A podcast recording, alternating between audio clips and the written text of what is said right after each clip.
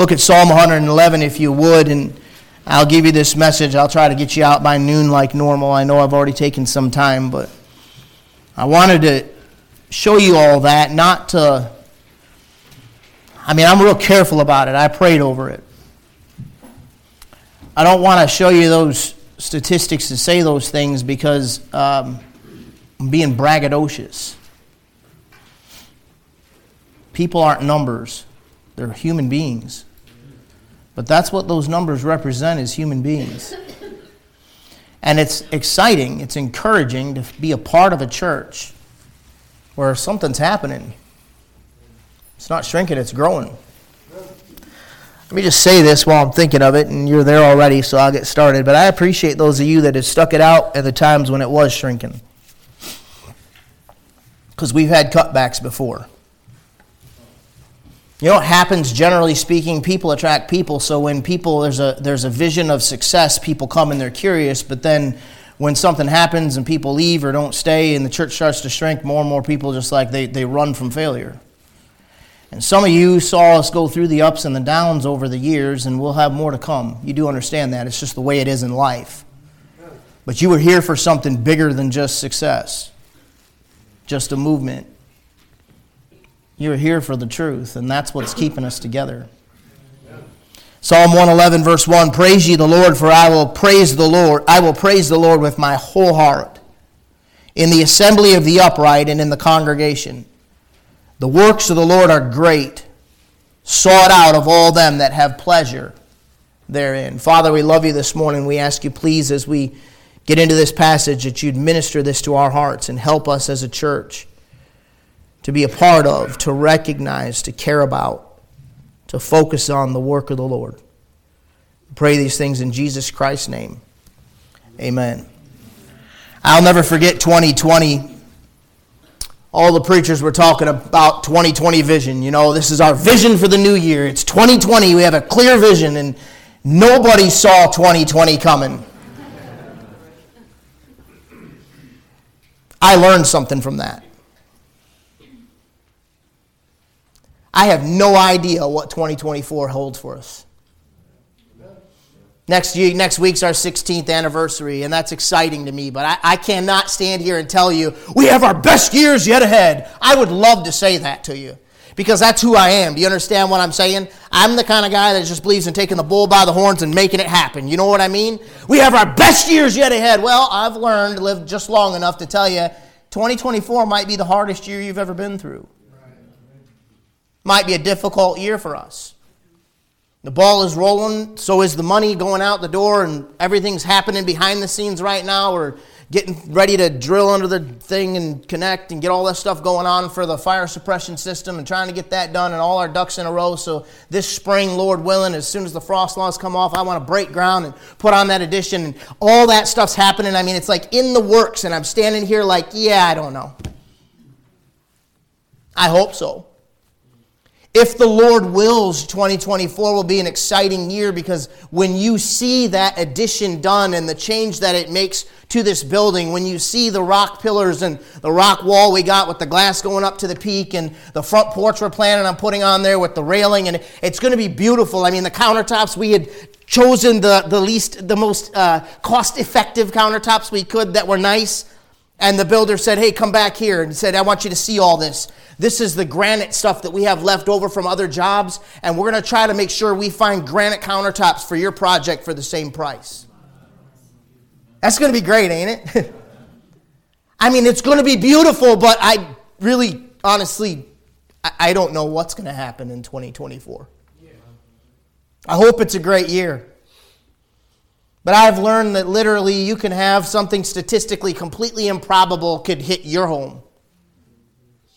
We have no idea what could go on in Israel and Ukraine and Russia and China and all the rest Iran and all the rest. You don't even know what this coming year has to offer. The interest rates are coming down and the housing market should start moving. Yeah, well, there's other guys out there saying we're looking at the bubble popping and a great depression coming and God only knows what's going to happen in 2024. But I'm glad I'm not serving an economy and I'm not serving a building and I'm not serving my health and I'm not serving anything. I'm serving God Almighty who knows tomorrow and holds tomorrow and that same God holds my hand.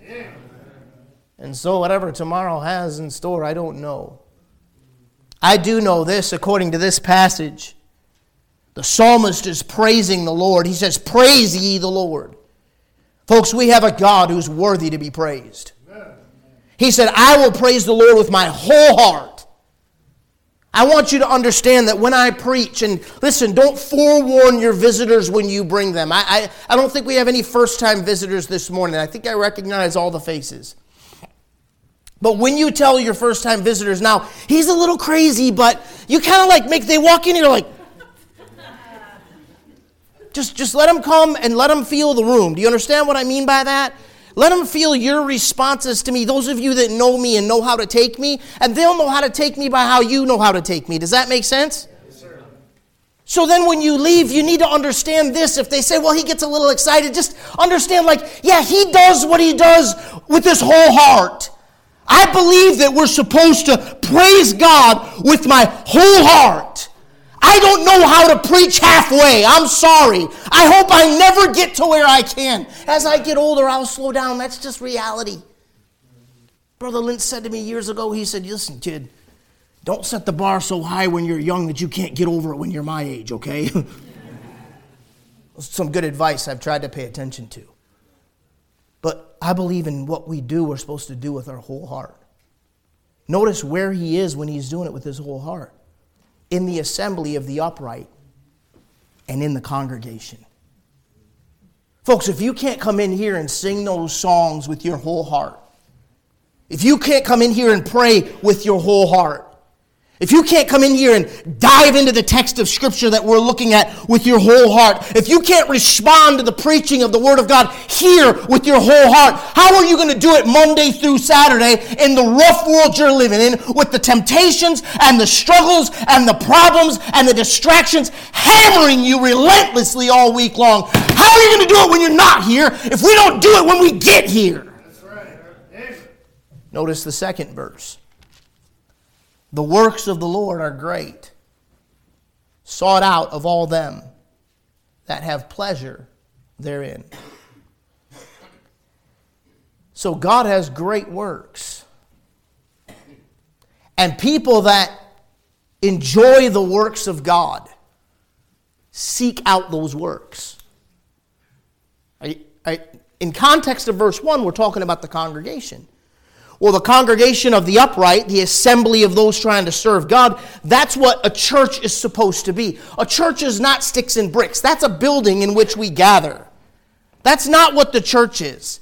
This addition is not the church. We're not growing the church by, the addition. That, that, that's not how you evaluate a church growing. By the way, you don't even evaluate a church growing by the numbers on the membership list or the numbers of the attendance. Is your church growing? I hope so. Well, how many are you running? Oh, that's a different subject. Church growth is you growing spiritually in Jesus Christ. Church growth is those kids downstairs getting what they need to get. Listen, you need to understand what we're doing here is the work of the Lord. And people that love the Lord want to seek out and have pleasure in the work that God does. You know why we have a nursery? Not because if we don't have a nursery, people won't come. If you haven't met me before, I'd like to introduce myself to you after service. We don't start programs at this church to make people happy and to get people to come through the doors. We have a nursery because it's serving a purpose so that moms can come and sit in church and listen to the preaching without distraction. And the more we have on that nursery list, by the way, we're saying thank you because more of you have jumped on board since the nursery has grown. And we do appreciate what you're doing. You're doing the work of God when you're sitting down there watching somebody else's kid so that they can sit in church and get fed.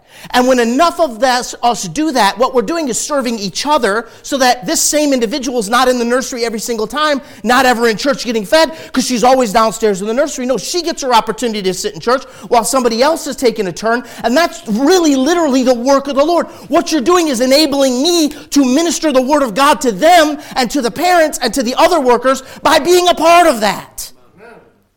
Years ago, we had somebody in the church and I, I, I understand it more as I get older. But she said, I did my time. I got grandkids now. Let the young ladies whose kids are in there serve in the nursery. And that stuck out to me, and I'm not trying to criticize her, but that just stuck out to me like, Lord, help me not to get old like that. Uh, listen, I, I do, I'm not trying to pressure anybody to get in the nursery. We got a great nursery list, and thank you for all that you're doing. And I get it when you get older, man. It's, it's different. You know what I mean? Like when your house gets quiet and you got four daughters, and it's just kind of like comfortable and relaxing, and you know, it's like there's, there's no testosterone in there but me. We just adopted a dog, and he doesn't have any testosterone either. no, seriously, he's a golden doodle. And he's 11. It Was my mom's. He needs more attention than she can give he cuddles. And he takes his paw when you pet him and tries to pet you back. I'm like, this thing should not be male. There are certain dog breeds that should not be male. Do you understand that? This is a male golden doodle. Like, it doesn't fit. And I know scientifically that wouldn't work, but in my head it doesn't fit, okay? You're in a nice, relaxing, calm environment.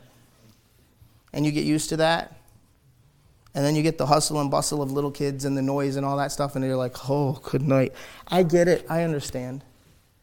What you're doing is even sometimes sacrificial, but, but it's the work of the Lord.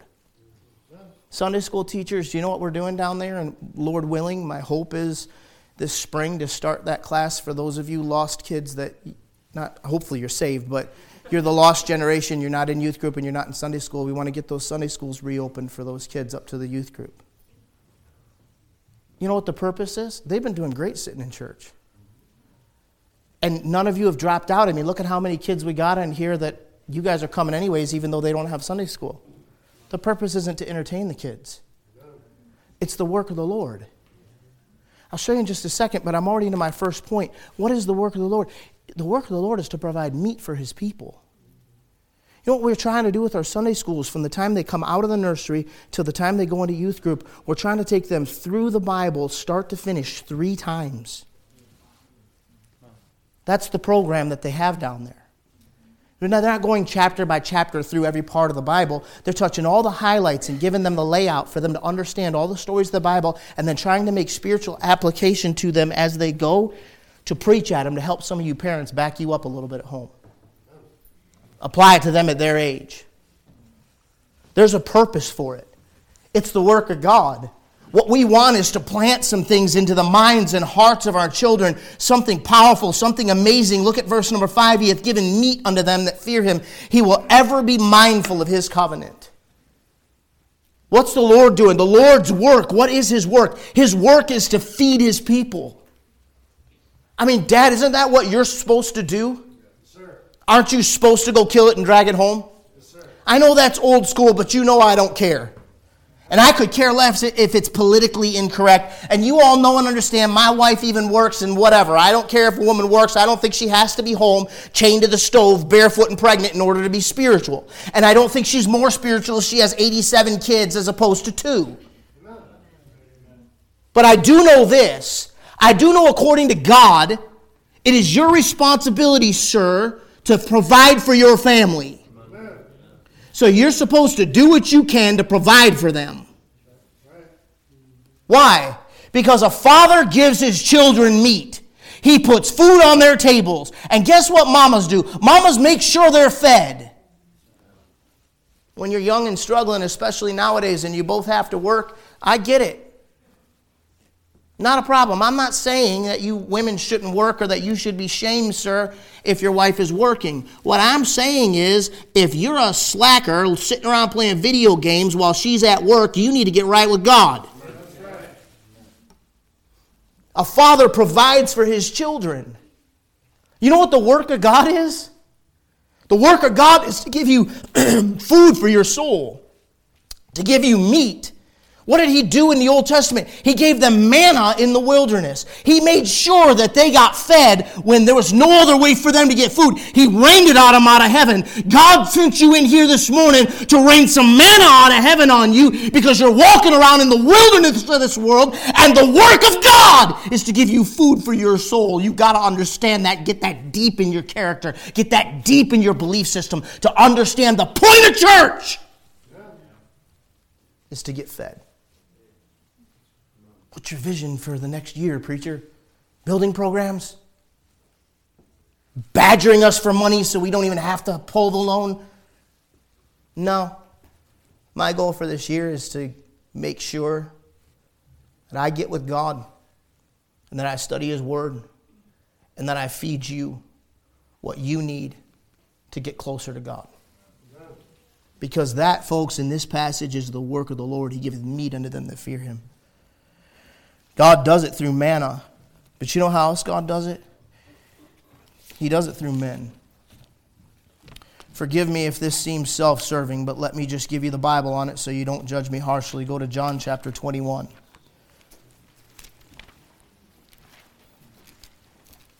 John chapter number 21, talking about the work of the Lord this morning, because that's what, that's what Bible Believers Church of South Lyon is, folks.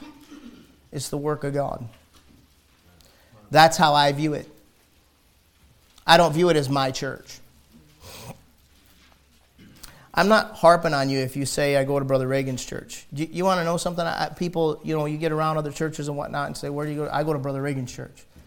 Oh, I heard that they go to your church. And honestly, that to me, in my heart, that actually makes me feel really good when somebody says, I go to Brother Reagan's church. Brother Reagan's my pastor. That, so I'm not harping on you for saying that. Do you understand the spirit in which I'm saying this? Folks, this isn't, I don't view this as my church. I've had people say that to me. Well, this is our church too. Oh, okay, great. But really, guys, it's the Lord's church. That's how your pastor views this thing. I view you as his work. I don't know how to fix you. I'm struggling to fix myself half the time. I don't know how to fix you. Look at what he does. Look at John 21, look at verse 16. He saith unto him again the second time, Simon, Simon, son of Jonas, lovest thou me? He saith unto him, Yea, Lord, thou knowest that I love thee. He saith unto him, Feed my sheep. He saith unto him the third time, Simon, son of Jonas, lovest thou me? Peter was grieved because he said unto him the third time, Lovest thou me? And he said unto him, Lord, thou knowest all things. Thou knowest that I love thee. Jesus saith unto him, Feed my sheep. Matthew 20, I think. Mark 12. Luke 10. Matthew 22, Mark 12, Luke 10 three different times. He says, The great commandment is to love the Lord your God with all your heart, with all your soul, with all your mind, might, strength, and, and different ingredients of those things. So the total is soul, heart, mind, heart, soul, uh, strength, whole nine yards. That's the first and greatest commandment. What's the second? The second's like unto it Thou shalt love thy neighbor as thyself. On these hang all the law and the prophets. All the commandments are hung on those two things. You're supposed to love God. And he says, if you love me, Peter, then what I've called you to do is feed my sheep. The work of God is meat. How does God do that work? Miraculously with manna. What you got in your lap is manna from heaven. It's the Word of God brought down from heaven. It's manna for the wilderness. But the weirdest thing in the world is He does it through men. I think that's weird. You got this segment of people, and I'm warning you about this. You got this segment of people out there. Go to Acts chapter 20, please. They don't believe in the local church. You'll notice this when you talk to them. I'll go out on a limb and say it almost 100% of the time. You'll notice this when you talk to them. Every time you get around somebody like that that tries to tell you you don't need a local church and they don't believe in the pastor, and if you go to a building, that's the mark of the beast or whatever else, every time, watch it, you got an absolute rebel that you're talking to. You've got a maverick that doesn't want any authority or any accountability in their life, but they want to invite you to their living room. Why do you want to teach me if uh, there's a public testimony and a public figure with a ton of accountability over there, and they're doing the job, but you're telling me not to listen to a local church pastor, but you want me to come meet you in the living room so you can indoctrinate me with whatever your agenda is? I'm telling you, folks, you know what? The truth of the matter is, they're right to an extent. All churches have got flaws and faults. Do you really want to be a part of a perfect church? You want to be the fly in that ointment? I don't. I mean, maybe when we get raptured out, I'll be a part of that one. But on this earth, I don't necessarily want to be walking around with a bunch of perfect people. Just make me stick out that much more. You understand what I'm saying? Yes, men have faults, but for whatever reason, God has chosen a local church and God calls men to preach. Those of you men in this room that are called to preach, the call to preach is something that is based off of a love and an infatuation with the Lord Jesus Christ. It's not based off of your desire to not work a job because you think the ministry is working three hours a week and getting paid full time. I said, You think that's the ministry? Or some kind of recognition because you think somebody's getting some recognition, some big fish in a tiny little pond. The call to preach is your love for Jesus Christ and your infatuation with Him. And out of that thing, then He says, All right, then I want you to go feed people. My sheep, go feed them. You in Acts 20? Look at verse uh, 28. He says, Take heed therefore unto yourselves and to all the flock, over which the Holy Ghost hath made you overseers. A man does not appoint himself to the ministry. I think that actually in most pastors' conferences, there should be an invitation, at least one message every time to come resign. Literally because I think there's men in the ministry that weren't called of God or put by the Holy Spirit into the ministry, and I think there's lots of them out there nowadays. I think any man that's got character that put himself in the ministry or had his mommy and daddy pressure him to be a preacher, and so his mama called him Papa sent because he was playing church when he was a little boy, and so they assumed that meant he was called to preach, and they put in his head and put in his head and put in his head and put in his head because they're childish and shallow and immature because that's a demonic thing to put man, uh, somebody in a spiritual position where he's going to draw attention from the devil and the world and everybody else when God didn't put him there. You can't survive the ministry. You can't do it. Neither can I. Nobody can. You can't survive it unless God puts you there. And the purpose of that thing ain't about you. So on Sunday morning or Sunday night or Wednesday, it looks like you know it's public and everybody's giving you their attention, but that's not the reality of the ministry. See what I am right now? Right now, what I am, I'm the preacher. And I've had people attend my church for years, and all I ever was to them was their preacher. I want to be more than your preacher. I want to be your pastor. And what you got to understand is those two, those two things are not the same. You can join this church, attend this church, and you can know me for 10 or 15 years, and I'm always just your preacher. And when I was younger, that's all I cared about was being the preacher. And it took God years to wake me up and work on me and mash me down and remold me and shape me and smack me around and wake me up and help me realize people need a pastor. And I can't do it. It's not possible for me to do it. I don't know how to do it. But the Holy Ghost of God does it. Take heed unto yourselves and to all the flock. So you got to pay attention to you and, and to everybody around you. Over which the Holy Ghost hath made you overseers, not lords, not masters, not domineering, chest pounding, an overseer. To do what? To feed them to feed the church of God which he hath purchased with his own blood. Ephesians chapter 4.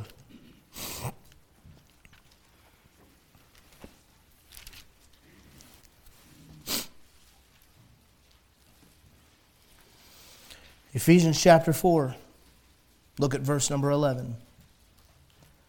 And he gave some apostles, and some prophets, and some evangelists, and some pastors and teachers. Okay, so now he gave that. What did he give it for? For the perfecting of the saints. What's the purpose of church? What's the purpose of me being up here with a Bible open right now? What's the purpose of my outline and my prayer time and my study time? It's to help you, to perfect you. That means you're not perfect.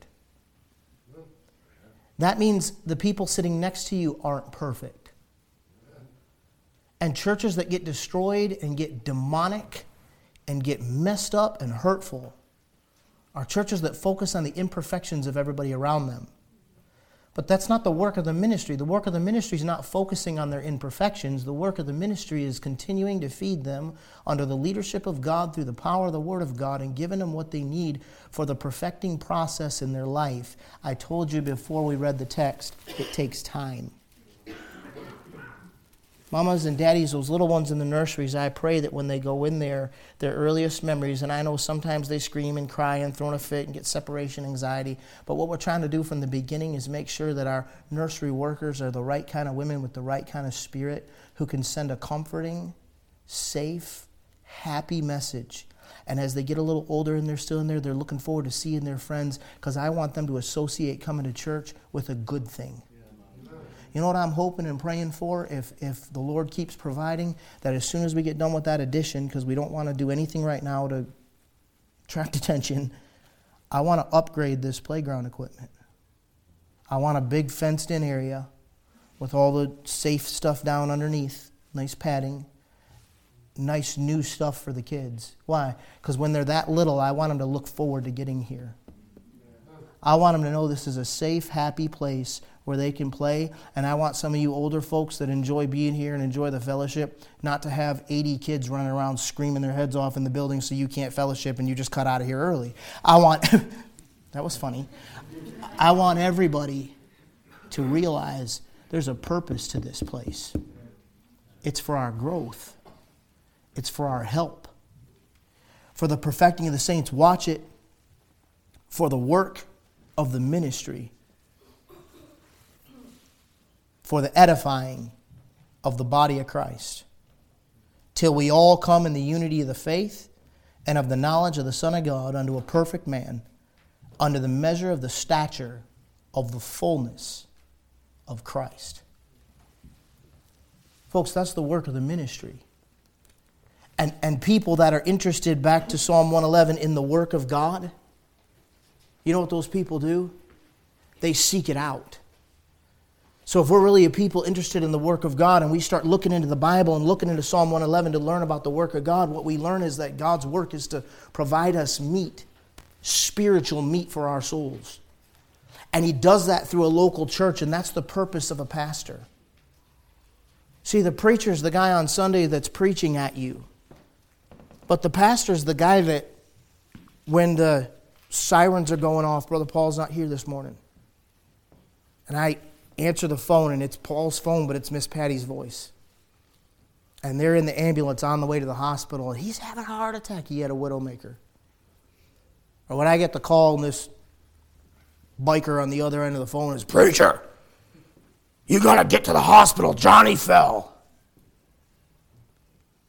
And showing up there at the hospital he's coming through on the stretcher, and his head's bashed in, all swelled up, his nose on the side of his face, and he cut his skull off of his head and put it in the freezer.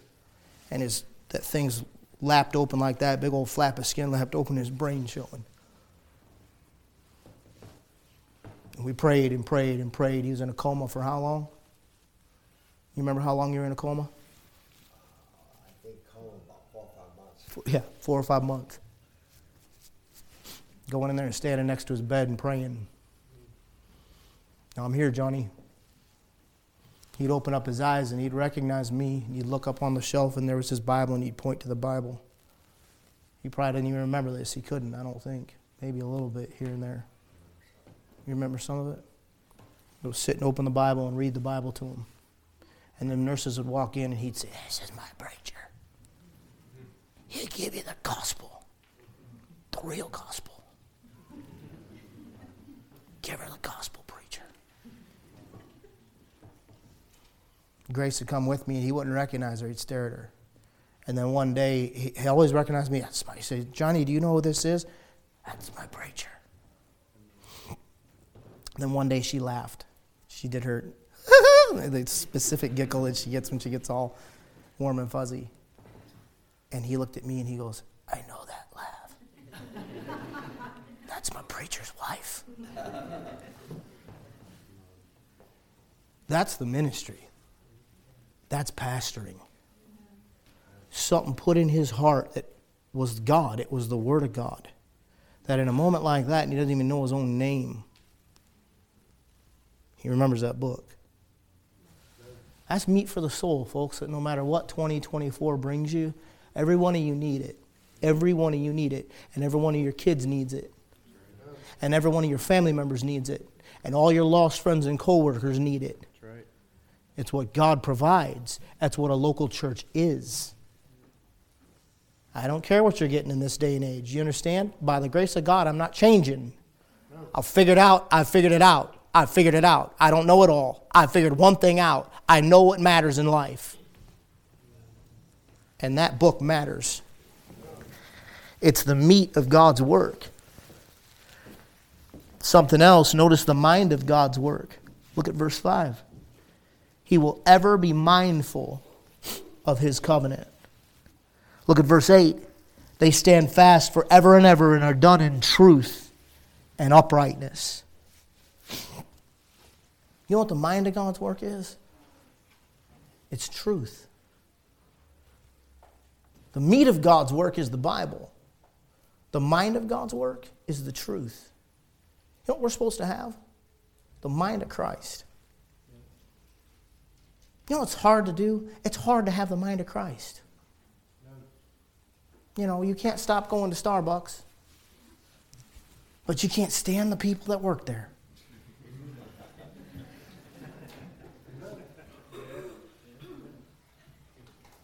Yeah, I have a hard time, especially when some little flamer's staring at me too long. I don't know what he's thinking, but I don't like it. You know what the mind of Christ says?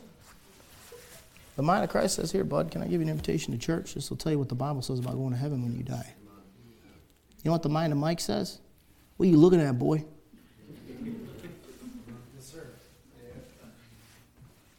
The mind of Christ is truth.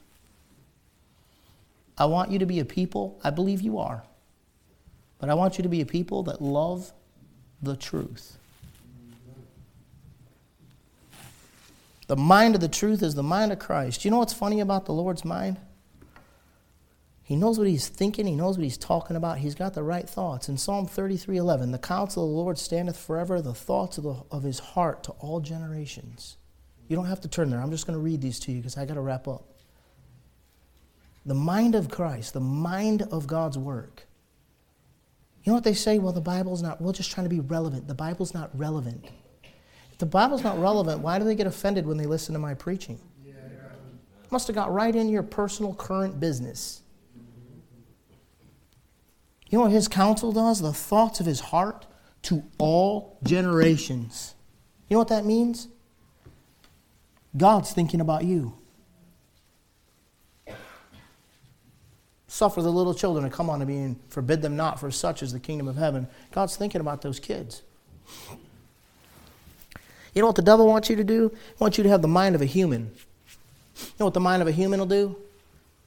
They're little brats, always running through church, and you never restrain them.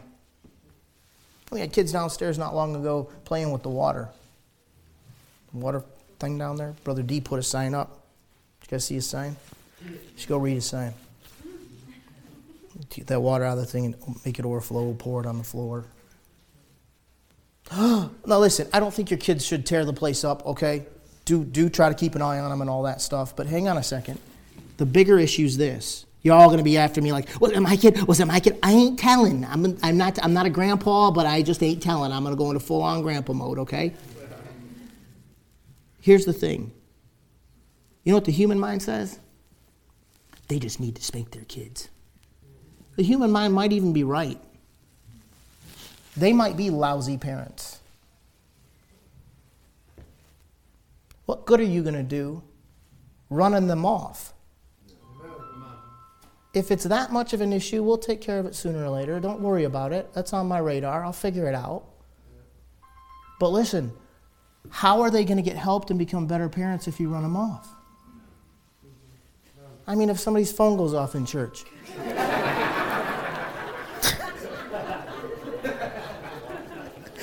I, it's all right, Johnny. Just, just find it. I love you, anyways. If it's the Lord, I'll take it. Anybody else, tell him I'm busy. I learned a lesson. It was a note to self moment years ago. A preacher got in the pulpit and just railed on somebody for not shutting the ringer off when it went off in church. And his phone was here in the pulpit. In that same message, his phone went off. And I said, No, I'm not stupid, but I learned. I mean, I'm not, I mean, I'm not smart, but I learn. See, I am stupid. I'm not smart, but I learn. Like, note to self, don't ever do that. The Lord will ring your bell. So I'm just talking about the mind of Christ, right? Okay, so those kids are going to be a lot better off if you run them out of your church. Those parents are going to be much better parents if we run them out from Bible preaching. You see what I'm saying? Their little brat bit my little brat in the nursery. Their little demon bit my angel. Well, I know, I know. And then when they come to me, your little demon bit their angel. But the mind of Christ, the mind of Christ is like, I, I want to help every generation. I got thoughts to all of them. You people realize we get a messed up generation? Church, we've never seen it worse. My wife and I were talking about it on the way here. and I don't I wouldn't want to be a 20-year-old young man right now. I, I cannot stand what social media and the internet has done to our young girls. And how bad it's messing our young men up. Even good men that are trying to serve God are dealing with stuff that didn't deal with 20 and 30 years ago, not on that level. You know what God's thoughts are? To this generation. We're up against it. You know what we need more than ever? The work of God. We need the work of God in our lives, and He knows how to help us. Psalm 139 17 how says, How precious are thy thoughts unto me, O God. How great is the sum of them. how precious are thy thoughts unto me, O God. How great is the sum of them. You mean God thinks about you?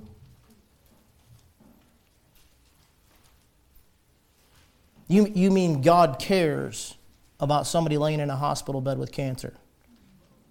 And God cares about her husband and her sick four year old and her son and daughter in law? The burden they're carrying? God cares about them. You care about God? Do you love God? Well, if God cares about them, then what are we supposed to do?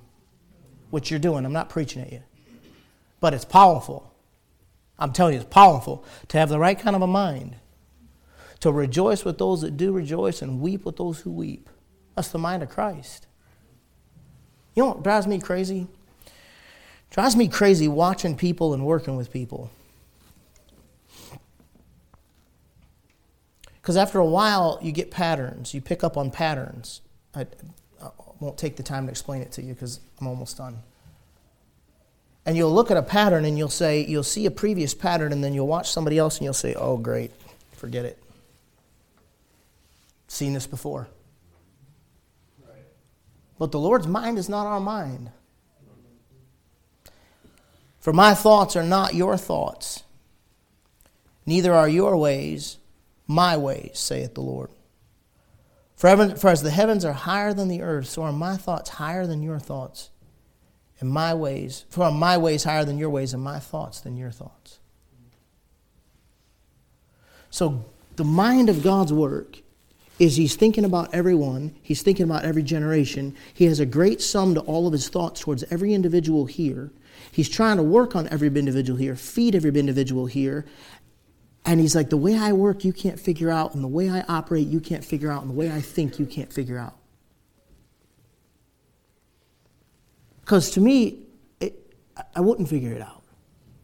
I'll say this carefully. Both of the men whose wives have bad cancer right now in our church have both said, Preacher, my wife is so much of a better person than I am. I don't understand why she has it, not me. And they're talking about their past before the Lord and all the rest of that stuff. I deserve it and she doesn't. I can't wrap my mind around God's ways. And I can't wrap my mind around his thoughts. He don't operate how we operate. And I've seen this before. You better slow down. Because just because you've seen that before doesn't mean it won't work out for this individual, that God won't get this person through, or that God doesn't have some plans with that individual. The mind of God's work is higher than us. You know why it's important for you just to keep coming to church and stay faithful and wait on God and leave people alone and love one another and let God deal with them and keep coming and keep getting fed and keep trying to think the way He thinks and look the way He looks and operate the way He operates and keep His hand off His people and off His work. His desire is not for you and I to beat His people. His desire is that we get fed and love one another and band together and walk with each other and walk with the Lord and love Him more and love each other more and band together and walk with the Lord one week, one month one year after the next year after the next year after the next year. That's why I've never tried to overload you with work. That's why we rotate the cleaning schedule and the Sunday school schedule and the nursery schedule, and we don't have a meeting every couple of months. And why? I don't want to wear you out. I want you to keep coming, and I want you to be happy and have the energy to come. And I want you to still have time to take your wife on a date and your kids to the park while you faithfully keep coming. Because over the long haul, the way God works is long, slow, and steady. That's just how He grows oak trees. And I want this place to be an oak tree, not an evergreen. The mind of God's work. I'm almost done here. My last point I want you to see the might of God's work. Look at verse 6. He hath showed his people the power of his works that he may give them the heritage of the heathen. The works of his hands are verity and judgment. All his commandments are sure. They stand fast forever and ever, and are done in truth and uprightness. He set redemption unto his people, and he hath commanded his covenant forever. Holy and reverend is his name. That's why I don't like being called reverend. I ain't a reverend. He's reverend the might of His work. You guys realize God's work is a powerful work? I wouldn't mess with it. Scares me half to death to stand before God and have Him say, I told you to feed Him and pasture Him and oversee Him. I never told you to. I did overstep, sir, didn't I? Now, if I'm going to do that as the pastor, don't you think all of us should? Because God's work is a powerful work. He's doing something amazing. I'm not guaranteeing you that if you keep your kids in Sunday schools and raise them in church, they won't wander off. But I'm saying this if you've planted the meat of the Word of God and the mind of Christ in them, that's a powerful thing for them to escape.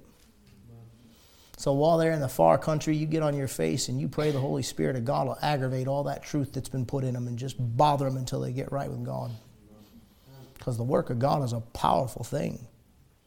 He hath showed his people the power of his works. Here's what's interesting that he might give them the heritage of the heathen. Do you know whose territory you're occupying? It's the devil's. Who's the God of this world? You folks are occupying enemy territory. He said, Occupy till I come. You're occupying enemy territory.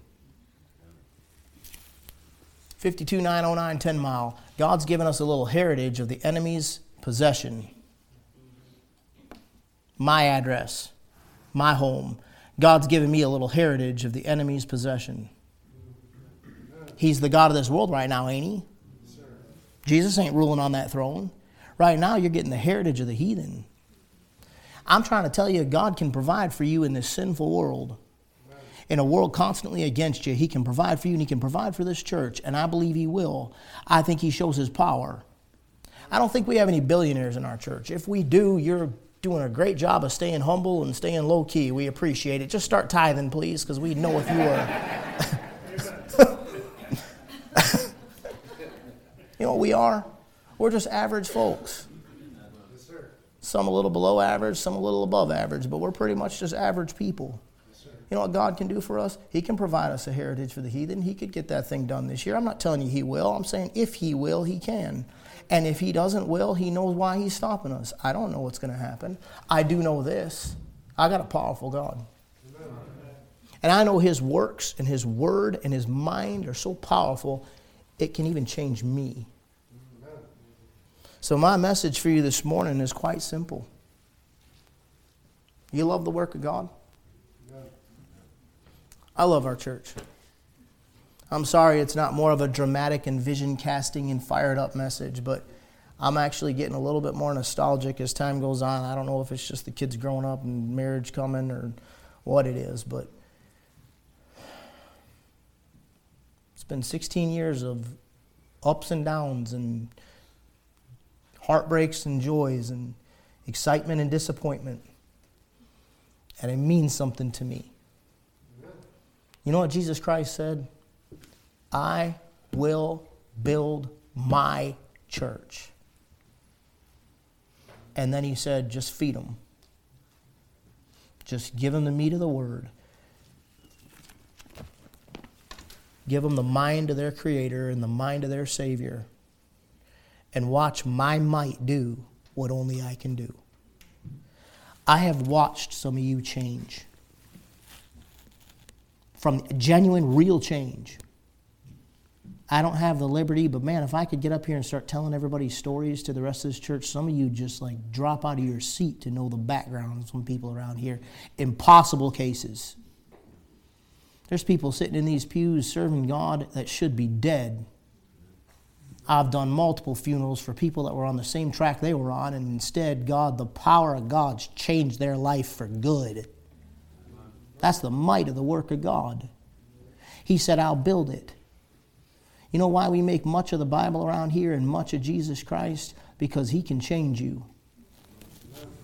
And when He changes you, it's real and it's strong and it's steady and it's satisfying and it's just wonderful and full of joy with no regrets. It's the greatest life you could ever live is a life devoted to Jesus Christ. I'm not trying to turn you all into preachers. I'm not trying to turn you all into Sunday morning, Sunday night, Wednesday night. I'm trying to turn you all into people that faithfully want more of God from wherever you're at. Why don't you ask God for a little more and allow His work to be done in your life? That's what this thing's all about to me. And if He wants to add to us, then praise the Lord. And if He doesn't, I want to faithfully feed what He's given me to feed and give you His mind and watch Him do His work in you. To me, that's more powerful than building a building, is to watch Him change you. I will build my church, and the gates of hell shall not prevail against it. Amen. So, my vision for this coming year more of the same. Yes, I kind of would like to do a VBS this year for the kids. I'm not saying we're going to yet. I, am thinking that we probably will. Yes, I'd kind of like to do a Christmas program this coming year with the kids. Yes, we're planning on doing the youth conference, and our church is at a stage where we're ready to start doing some more of these things. But no, that's not my vision for this church. My vision for this church is for God to get a hold of the hearts of our young people. And for God to get a hold of some of your hearts more than He already has it, and for you to grow and know a little bit more about Jesus Christ at the end of this year than you do right now. My vision for this church is the work of God to continue. Let's stand to our feet this morning with our heads bowed and our eyes closed.